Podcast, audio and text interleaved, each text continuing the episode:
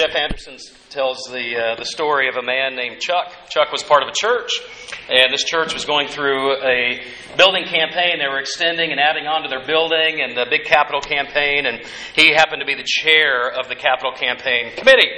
And had been talking to the church, encouraging people to give. And uh, the Sunday came when uh, they were people were coming to bring their gifts, and uh, Chuck came, uh, envelope and check in hand. They had he and his wife had made a personal, significant commitment to participate, and um, just like we'll do next week, we'll, uh, they uh, came forward. The uh, the pastor said, "Now's the time to come," and they had a receptacle up at the front of the sanctuary, and he said, "Now is the time to come and to give." Your gifts. And Chuck knew that as leader of the committee that he should come first and quickly. So quickly he stepped out on the aisle and came forward and uh, they had steps not unlike these and uh, bowed down to pray. And he and his wife together, and others came and they prayed. And then they came and uh, put their envelope in the, uh, the box there. And then they returned, he, Chuck, with his wife, back to their pew. And as they stood in the pew, he put his hand around her back, and inside his other pocket was a clenched fist with the check that was supposed to be in the envelope that he had dropped in the box. Now, his wife didn't know and after the service, he got his family together and said, We, we need to hurry home because I've got some work to do at the office. So they go home and uh, they have lunch quickly, and he goes to the office. And he reaches in his pocket, and his check is still there. And he pulls out his cell phone and he makes a call. And his call is to James, and he says, Hello, James. I know we haven't spoken in quite some time, and in fact, we haven't spoken at all together in many years without the presence of lawyers. I know that our relationship got broken over this particular matter, and um, I'm calling today to ask your forgiveness about my role in the breaking of our relationship. And um, I just ask that you would forgive me. And they talked some, and Chuck knew that they'd probably never be best friends or even play golf again together. But uh, as he hung up the phone, he laid his phone down on his desk and he pushed back from his desk and he says, uh, or he thinks to himself, or he realizes that that this weight had been lifted off of his shoulders because he knew there was a relational conflict that would prevent him from giving that day an acceptable gift to God. And so on that particular day, he comes back and uh, he, on his way home, he drives by the church and he goes in and he gives that gift uh, to uh, the church and uh, goes home and rejoices with his wife because Chuck knew that an acceptable gift to God, an acceptable gift to God, it was important, but part of the acceptable gift was that his heart was right, not just in the amount of the gift, not just in uh, the timing of the gift, but to make sure that, that his heart was right and clean with the Lord. Today, we are asking the question what about the heart? As we wrap up our three weeks thinking together about how does God look at our giving? Why, why does God invite us to give, encourage us to give, ask you to give out of your hard earned money? Does God need the, the extra in his bank account? What in the world does God get out of it? And how does God view your giving and mine? And what we've been focused on over these weeks together is that giving is an opportunity not to not to fill God's bank account, but to connect your heart with His. And so we've been asking some questions. Likely it's created other questions for you, but we wrap up today with the most important of matters, and that is that the heart makes the gift acceptable. Your heart to the Lord makes the gift acceptable. Did you know that there was a time, even in the Bible, when God says, do not give? There's a time when God says, I don't want your worship, I don't want your money. You remember what that time was? When Jesus taught in the Sermon on the Mount in John, uh, Matthew chapter 5. You can open your Bibles there. Matthew chapter 5. In fact, Jesus said, wait a minute, there, there is a time and something that is even more important for us to focus on than, than the particulars of your gift. There's something greater, of greater priority than the actual gift you give, and that is your heart a clean heart before the Lord.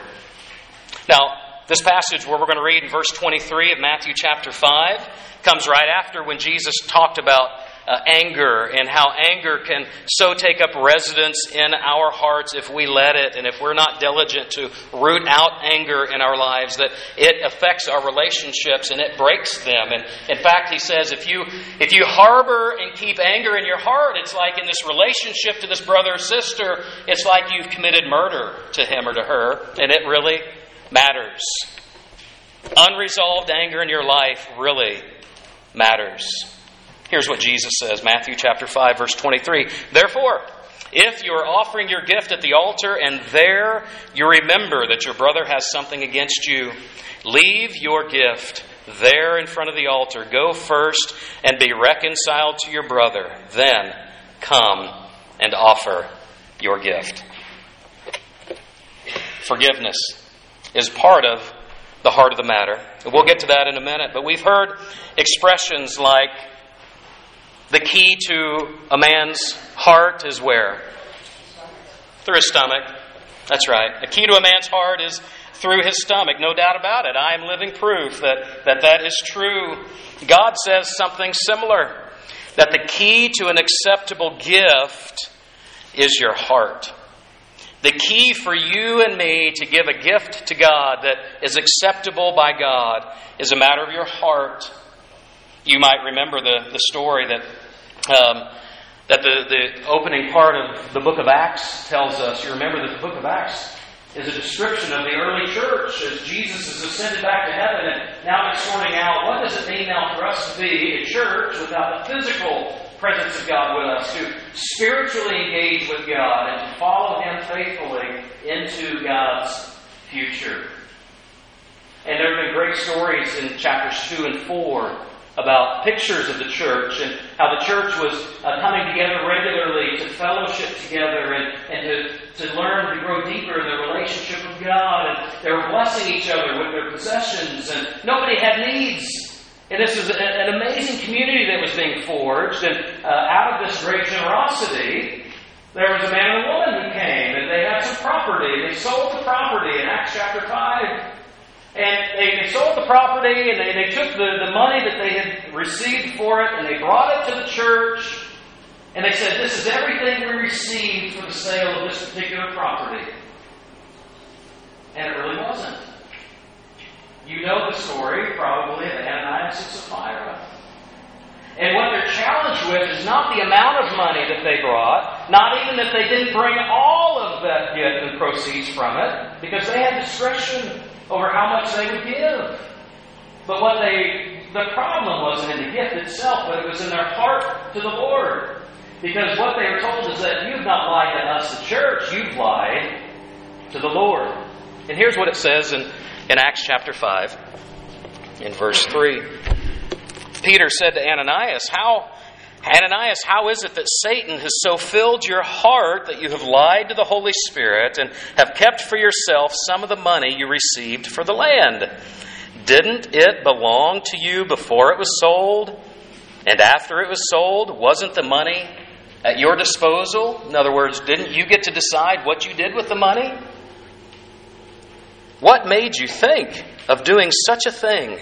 You have not lied to men, but to God.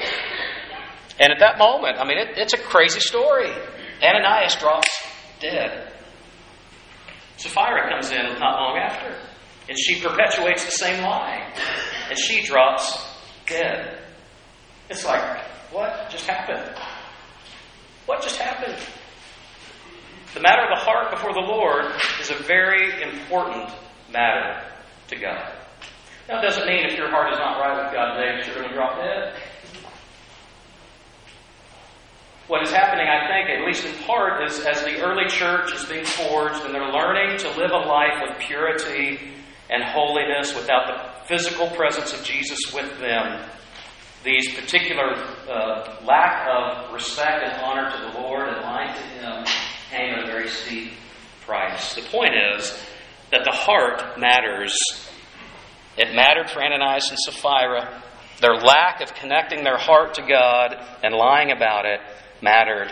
Now, if you were to read just the three verses right before the story of Ananias and Sapphira, you would, there's another giving story. Another man has some property, and he sells that property It does the same thing. He brings the proceeds to the church, and the church is blessed because of it. Not another word is said, because obviously it was an acceptable gift, and the other for Ananias and Sapphira was not. You know who that person was? This is a contrast. It's put in the Bible at this point on purpose. You have the story of Barnabas, one of my favorite characters in all the Bible. He does the exact same thing, and he sells his property and he gives it to the Lord, and it's an acceptable gift. And then the story of Ananias and Sapphira would follow because it was not an acceptable gift. It might have been three times the amount. We don't know. But it was not an acceptable gift because the heart was not right before the Lord. The condition of the heart is a matter of several things that I want to just walk through real quickly with you. The condition of your heart is a matter of forgiveness. It's a matter of you learning to offer forgiveness to others when they ask it or even if they don't but it's learning to practice forgiveness. Forgiveness is also a matter of you seeking forgiveness to others when needed. We are told in the scripture that our relationships are so important that if we neglect them, and if we harbor anger and resentment, that a root can grow within us of bitterness and it undermines and destroys relationships. So, your heart before the Lord is a matter of forgiveness. In fact, the Bible talks so much about forgiveness that it says the way that you forgive other people is in direct relationship to your understanding of what God has forgiven you of. So if you have a great appreciation for the forgiveness of God and your sin in your life, then you are more capable of practicing forgiveness in your relationships. And it's really compared as a direct relationship. It's a correlative that cannot be denied. I know that God has forgiven me, and I am much more apt and regular and quick to forgive those around me, and my life is not entangled with these uh, vines of bitterness. The condition of your heart is a matter of forgiveness. It's also a matter of obedience. Obedience. Jesus talked over and over about obedience and how obedience expresses your love for the Lord. Obedience is so important in fact, in uh, 1 Samuel chapter 15, uh, old King Saul, he's kind of up to, to his antics again, and he's trying to, to do things that are not pleasing to the Lord, not doing things according to how God has instructed him. And, and he does some things, and uh, the prophet Samuel comes and he says, Does the Lord delight in burnt offerings and sacrifices? In other words, is God only interested in your religious practices? For us, it might be, is God only interested in keeping attendance if you show up here 50 Sundays out of the year? That's a pretty good attendance record, wouldn't you say? Is that what God is only pleased about? Or is God only pleased if you give a certain amount of money? God's not pleased in those things if obedience in the rest of your life is not with it as well. Here's what Samuel says Does the Lord delight in burnt offerings and sacrifices as much as in obeying the voice of the Lord? To obey is better than sacrifice, and to heed is better than the fat of rams. In other words, the religious practices over and over, devoid of obedience and a desire to honor God with your obedient life, it falls flat and it becomes unacceptable worship. You see, obedience, we know, expresses love toward the one whom you're obedient to. It, respre- it expresses respect in this relationship, just like a child to a parent, just like you to God. Obedience is an incredibly important marker in the condition of your heart. So, your heart, your heart matters in forgiveness and in obedience. It matters in the character not just that you are a character, but it matters that you have character. And it matters that God is shaping your character and that Jesus is being formed in you to resemble more and more of Him. You might remember in Matthew 23, Jesus comes to the Pharisees and he's fussing with them about their attention again to the religious details without the, the real heart engaged obedience to the Lord.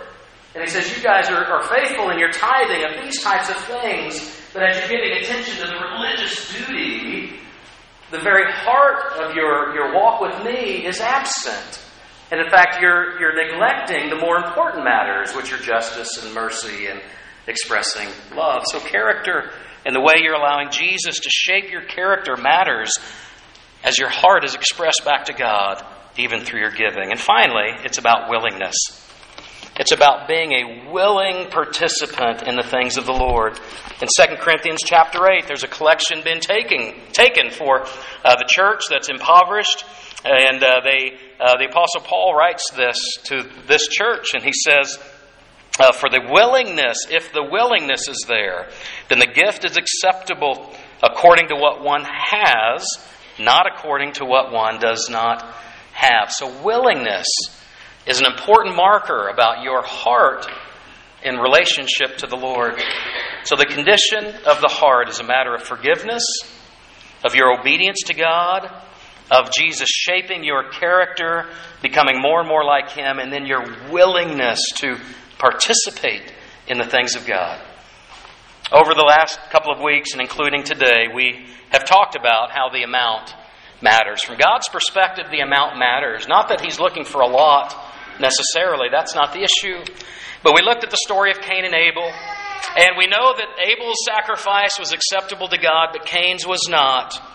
And it seemed to have something to do with the amount that they gave. Not that one gave a lot and one gave a little, but the amount seemed to matter to Abel and not to Cain. And if the amount doesn't matter to you, then it's likely not to matter much to God because it's not much of an expression of your love and you're desiring to connect your heart with the Lord. You remember the story we told two weeks ago about the little girl who was playing in her living room and her most prized possessions, and her dad is working nearby. And she takes one of her prized possessions, that plastic donut, and she walks up to her dad and she offers it to him, and, and he takes it and he nom, nom, nom, nom, pretends to eat it up. And her response is one of glee and delight, and she jumps up and down, and she squeals, and her curls bounce. And why? Because she had delighted her father with the gift that she brought, which was meaningful to her. And in that moment, a father's heart was connected to a daughter's heart. And that is the picture of giving in the scripture, not bound by duty. Certainly, discipline helps. Certainly, regularity matters. But God doesn't want your money more than He wants your heart. God wants your heart because He wants through giving for you and me to be connected to Him. We're not just providing a service, and we're not just giving so that God will do something for me. Never. May it never be. But we give so that we can be more deeply rooted and connected to the purposes of God and the joy of cheerfully giving back out of what He's given to me. So the amount matters. We've learned that we determine the amount. We talked about the tithe, and I've, I've suggested that you begin to look at the tithe as the floor, the entry point, not the ceiling. Don't look at the tithe as, as a goal to be reached and then settled in. May the tithe, the 10%, be a starting point and move beyond it in joyful generosity to the Lord. But you determine the amount because the amount must matter to you if it's going to matter to God. And it, it comes out of your relationship to God. That's how you determine the amount. You, you evaluate your relationship to, to God and you say, This is amount. This is an amount that I can give back to God because I want to delight the heart of my Father. And so I give it to Him with gladness because it matters to me. The gift matters to me. And it will matter to God. And you give out of your abilities. We don't all have the same abilities to give. We don't all have the same amounts. That's between you and God. But you give, we all give out of our ability to give. Sometimes it's out of our income. Sometimes it's out of taking possessions and selling them and doing something else with them. Sometimes we have saved away money expecting to spend it on something, and, and now that uh, expense is no longer needed. Now we've got this money. What might God want us to do with that money? What might He do? And then there's certainly faith. There are times, there are times in your life when God will call you to give beyond what you think you can, and He He invites you to learn to trust Him. And those are moments too that you learn to sense God's promptings in your life. But we give out of our abilities. And then today, the heart, the heart makes the gift acceptable. Your heart before the Lord makes the gift acceptable. You know, God, God is not in the bill collecting business. Did you know that? God is not collecting, He's not sending out invoices. Okay? Right? God is not You're not going to go to your mailbox tomorrow and find an invoice from God. Okay? You might find some communication from the church. but you're not going to find an invoice from God. Here's what God God knows the condition of your heart. In Proverbs 21 2, the Bible says that all a man's ways seem right to him, but the Lord weighs the heart. So when Jesus tells us if we come and worship, we come to give a gift, and we remember now that, that our brother has something against us, we need to go and be reconciled to the Lord, and then we come and are able to offer a gift that's acceptable to God. That God is weighing your heart because there's nothing more that God wants than your heart. He wants to be connected to you. You might remember in Psalm 51 is the great psalm of David's seeking cleansing from God. He's repenting of his sin. And in that, he talks about how God doesn't, he repeats that, God doesn't delight in burnt offerings and sacrifices. What God delights in is a contrite spirit and a heart that is available to him. He goes through this confession and he seeks the Lord to cleanse him. And then we find another part after that prayer that he then comes and gives probably the most elaborate gift the Bible ever records back to the work of God. But it started with a clean heart. So, what is it that God desires? God desires for his children to come to him, to allow him to cleanse you, and to present your willing heart in worship as you give back to him. God asks you to give because he knows that through giving, you are able to connect your heart and be united to him. Dan and Nancy are going to come and share a little bit of their giving journey with us.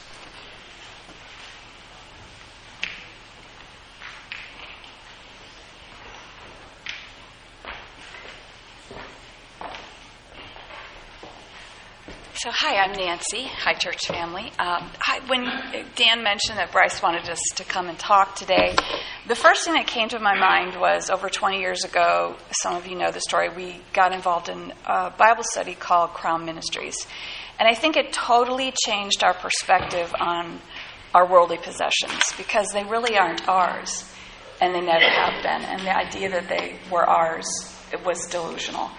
Not because God wants to take our things, but because everything we have, whether it's our, our marriage or our, our family um, or the possessions we have, were a gift from Him, and they always were. They weren't from they were from the sweat of our brow, but really it was because God chose to bless us. And so the first time in my life when we looked at tithing, it wasn't out of fear or duty anymore. Fear because, you know, we have bills to pay. Do I trust that God's going to make sure we have enough money every month? And suddenly it became joy. Really hard to believe if you've never done this, but I actually got excited when we sat down and talked about additional tithes because it was like, this is fun. It's more fun than a vacation, kind of, because it's like this is going to help somebody's ministry. This is going to bless somebody's heart or, or encourage them in a way um, that's tangible. So I think Dan's going to talk a little on that too. But just keep that in mind in, in this season that you can actually get joy out of giving for the Lord. So I was baptized at the age of 23, uh, having grown up as a Catholic and then searching and searching and finally finding a personal relationship with Jesus Christ.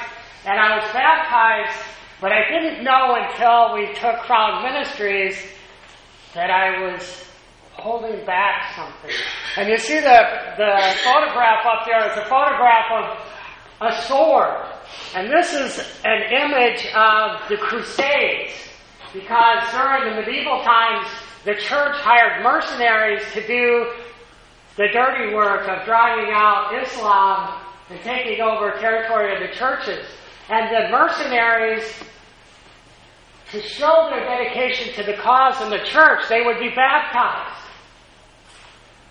But they would be baptized with their sword out of the water. Because their sword had to remain in their own control. Because they were going to do some dirty work with the sword and they didn't want to blemish the church with it. and they held the church, they held the sword out of the water and out of the baptism. And I was convicted during the Crown Ministries course that actually I had been baptized holding back. I held my wallet out of the baptismal water and kept control of my wallet and my finances to myself. And I was convicted that I really needed to have a new baptism. A baptism in my heart that Jesus, you have all of me. You don't have just my soul or my heart or my mind, but you have my physical being. You have my wallet. And so I had, I went through an unconscious process of being baptized all. Total immersion. Jesus, you have me and everything about me, including my finances. And it was truly amazing the freedom that came from it. Nancy's explained part of that. It said, you know, Jesus said, when you're tithing, this is my paraphrase, but when you're tithing, you can live off the 90%. It's going to be more than you ever need. And that's been our experience, is that once we started tithing, we didn't miss it at all. In fact, we turned out to be in much better shape emotionally, but also economically, financially. I remember um, we had gotten a new used car, and within the first week or something, uh, I got a ding on the side of the car. And I was like, oh man, you know? But the beauty of it was, I didn't own it. It's God's car. I said, God, I don't know why you wanted a dent in your car, but it's your problem, not mine. And, and throughout, throughout the rest of my life till today, is it's not my problem. Finances for the office, God, it's your problem. I know you're going to take care of it. And I pray that prayer, and He comes through every time. So there's that promise that when you are giving in with a right heart and a right place, that God loves that, He appreciates that, and He is taking care of you.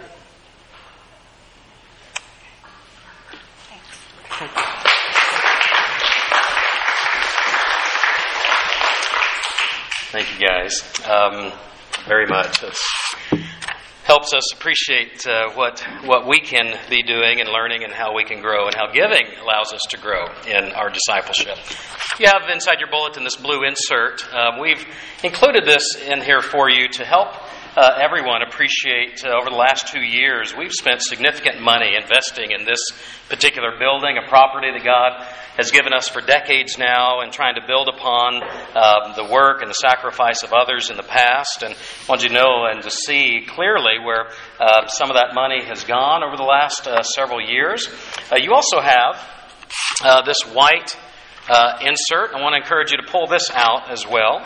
Um, part of Part of what we do as a Baptist church is that uh, we are known as autonomous churches, meaning uh, that we receive no outside funding, that everything that uh, goes into supporting the work and life of this church comes from, well, from her members. It comes from you. And uh, every penny that we have, there's no other funding source that comes to us. We next week we'll talk a little bit about the cooperative program because it's the way then that we are able to pool our monies together with thousands of other churches around North America to uh, participate in a lot of other things like disaster relief and uh, church planting all across North America, and uh, seminary education. Uh, several of us in this room, uh, including uh, a lot of your staff, has benefited from uh, seminary education and having reduced rates because of giving. So a portion of every dollar that's given goes to the cooperative program. I've gotten two degrees from there, and so I thank you.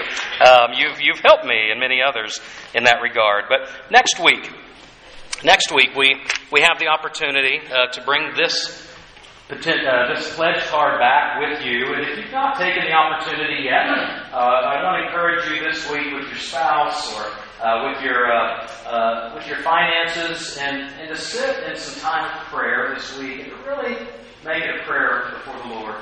to examine your life and to examine how you might participate in giving in the coming year. Uh, we as a church, we have not been, um, our gifts and receipts, tithes and offerings have not uh, been uh, at the place we had expected them to be at this point. point, and usually things begin to pick up about this time of the year, and we're not yet seeing that, and so there are some needs for our church uh, through the rest of this year. Uh, so we want to encourage you to be thinking and praying about that as well.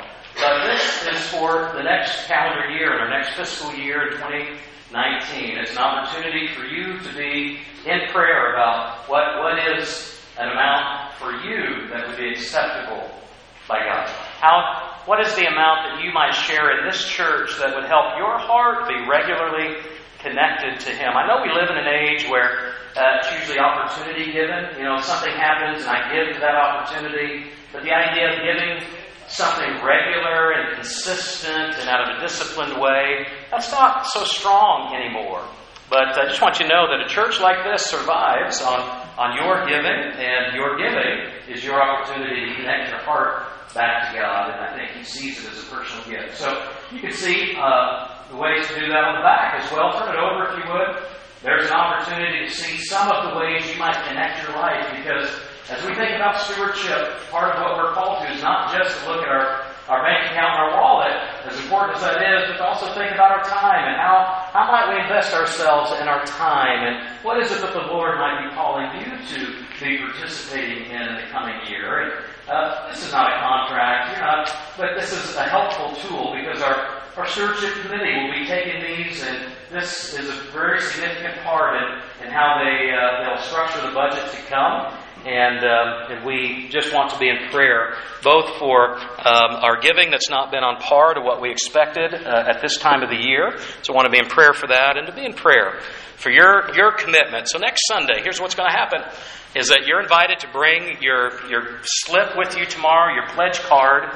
There will be a time in our service, there will be a basket up here, and uh, just like in days gone by, a lot of times throughout history, uh, people have collectively stood and, and they move and they literally play, place these things down on the altar to uh, give them and dedicate them to the Lord. And so, would you please be prayerful about that and make discussions with uh, those whom you need to discuss. And uh, we'll look forward to worshiping the Lord together. Because what kind of a giver does God really delight in? A grumpy giver? We don't want you to come next week all upset that you're giving out of an obligation. But we hope that you will come with a cheerful heart because that's the kind of giver God wants. Not because He wants you to be bubbly and happy all the time, but because He knows that in your cheerful giving, You've already connected your heart to His. So let's pray about that now. Father, we thank you for the opportunity to pray. We thank you for the opportunity to give. We thank you for the opportunity and the invitation to give of our time and uh, to be participants in this church and in the ministry that you want to do through us. We thank you for the opportunity to give financially to support the church's budget, budget for sure, but even more so to see a faithful congregation and my life to be connected deeply and wholeheartedly to you. So, in this week ahead, even if we've not given it a second thought recently, may we take the time that we need to pray, prayerfully consider how you would have us give and to invest ourselves in this place for the season to come.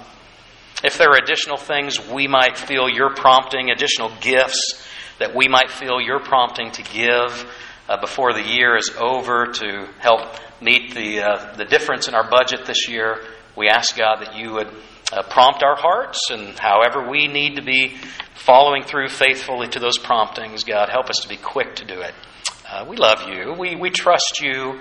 And we look to you now, as we always do in this season of reliance and hope and faith building. And we pray it in the name of Jesus together. And all of God's people said, Amen.